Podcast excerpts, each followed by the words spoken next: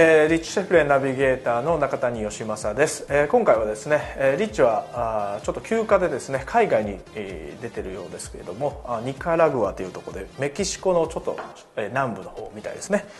えそういったあの海外にいてもですね会社がしっかり回る回ってるかどうかを確認するための3つの数字について、えリッチが話してくれています。その3つの数字っていうのを把握してですね自分のところの自分の会社のですね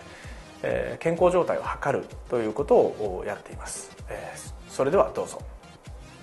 こんにちは、リッチ・シェフレンです。まだニカラーグアにいます。今日は前回お話ししたレポートについての続きをお話ししましょう。こうしてニカラーグアの海辺の岩の上にいようがどこにいようが、ビジネスがきちんと回っているかを把握するための鍵となる指標とレポートについてです。私は3つの数字に着目するようにマイケル・マスターソンから教わりました。ここはちょうどマイケル・マスターソンの家の敷地なので、ある意味ぴったりの話題ですね。その3つの数字とは、毎月必要な新規顧客の人数、その顧客獲得にかかる費用、そしてその顧客の障害価値です。この3つの数字から私は自分のビジネスの経営状態をほぼ完璧に把握することができています。この3つの指標はあなたのビジネスを包括的に把握する役割を果たします。だからあなたもあなたの元で働く人々もこの3つの指標に焦点を当てるべきなのです。そしてこの重要な指標から計算してチャンネルごとに必要な費用、チャンネルごとに必要な顧客の数などを割り出していくのです。あなたが今目を向けるべき3つの指標とは何ですか？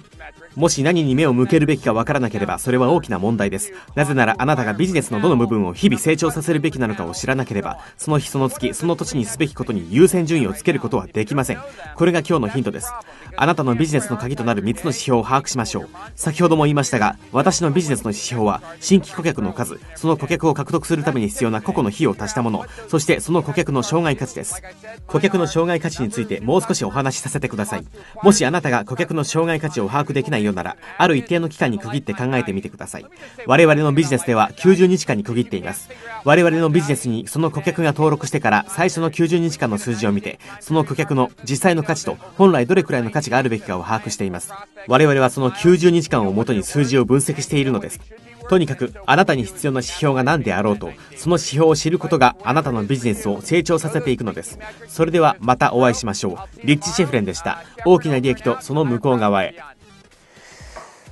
はいいかがでしたでしょうか？ああなたがビジネスパーソンとかですね、経営者であればたくさんの数字の管理っていうのを行っていると思うんですが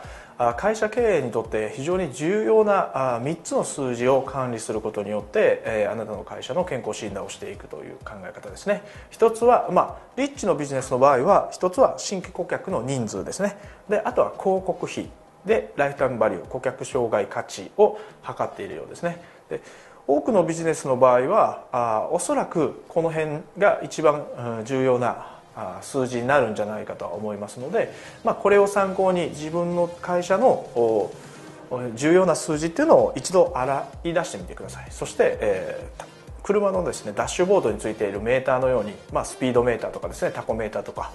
ガソリンがどうなってるかとかですねそういった3つの数字をダッシュボードに、見ながらですね自分の今置かれている立場とかですねこの先のイメージっていうのをしていくことによって、非常に安定した会社を作る成長していける会社を作る一つの要素になると思いますのでぜひやってみてはいかがでしょうか、それではまた。